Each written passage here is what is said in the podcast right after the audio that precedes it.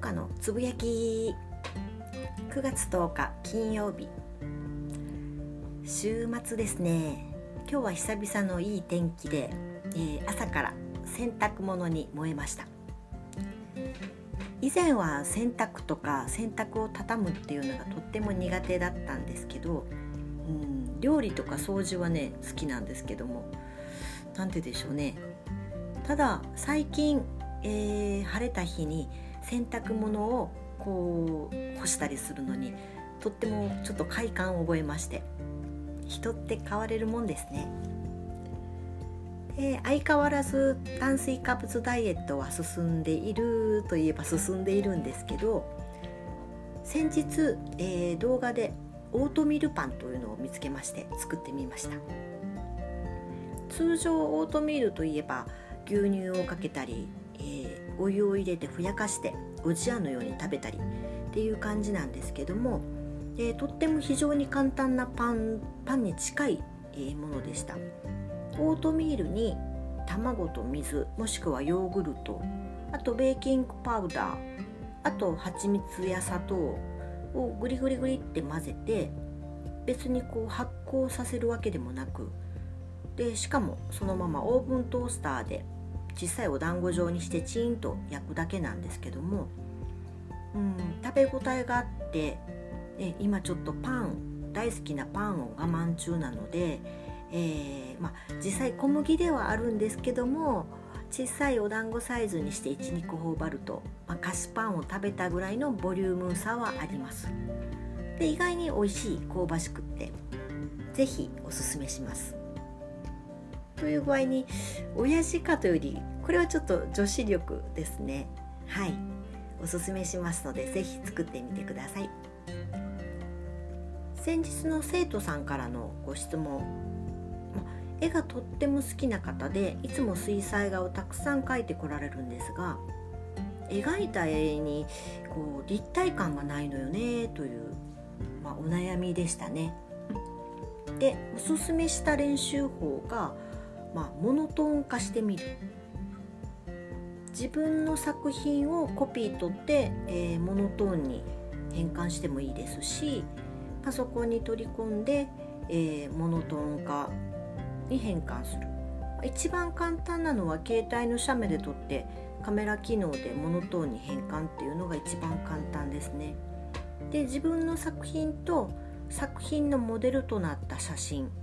もしくはそのものを同じく写メ取ってモノトーン化して見比べてみる。でそうすると意外にあここはこんなに黒っぽいんだと思ったり光が当たってとっても明るいほぼ画用紙上では画用紙の色白いまま塗っていないハイライト的な部分が、えー、グレーでいうところの 30%40% ぐらいのグレーだったりぱりあの水彩であってもアクリル画であっても白い画用紙に描くことっていうのが多いので、えー、現実のものっていうのは白い画面にあるわけではないので全体的にこう明るめになってしまうんですよね。もちろん表現は自由なので、えー、リアルに描くより優しく描いたり柔らかく描いたりっていう表現法はあるんですけども柔らかい絵であっても、えー、締まるところは締まりますし優しい絵であっても濃い部分はありますし立体感がなくなるというわけではないのでこの辺がこう優しい絵が弱くなったり柔らかい絵が、えー、実際全然こう立体感がなくなったりっていうのはかなり色に惑わされているかと思います。よくあるんですけどデッサンをあまり描いてこられなかった方あのデッサンって形を捉えるっていう練習法ではあるんですけどもやっぱりモノクロ鉛筆画木炭画が多いので、えー、モノトーンっていうのを頭でキャッチしてるんですね。なのでこうそのモノトーン化するっていう頭の中でのイメージが湧かないとなかなかコントラストだったり明暗だったりっていうのをキャッチできにくい。なので、えー、下書きはいいのよっていう感じで雰囲気で塗るのが好きっていう方いらっしゃるんですけど特にそういった方でこう立体立体感が出にくいっていう方多いですね。そういう方におすすめです。でデッサンでよくえー、おすすめする練習法として、えー、コピー用紙真っ白いコピー用紙か紙をこうぐちゃぐちゃぐちゃっと丸めてでそのまま手を離すと丸っぽいぐちゃぐちゃなものになりますよね。その丸っぽいぐちゃぐちゃなものを鉛筆デッサンしてみる。でわちょっとこれ難しいわというようでしたら一度写真に撮ってみるこのカメラ撮りするっていうのは立体物を平面に置き換える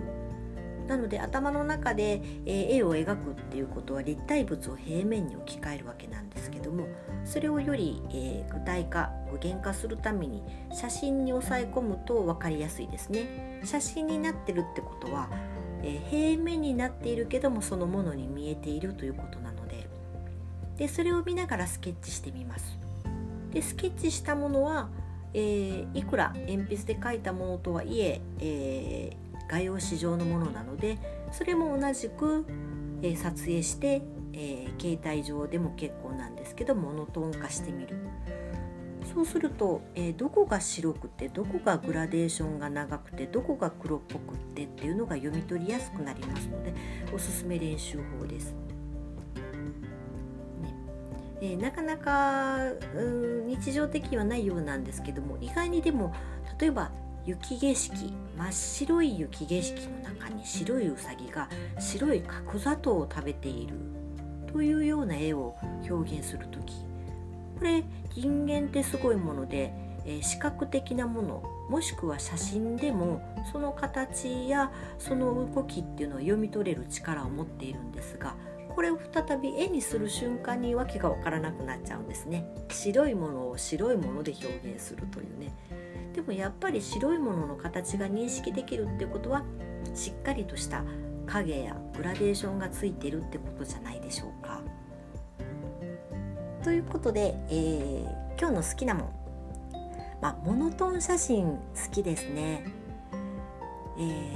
ー、何でしょう。普通に撮った昔の家族の写真、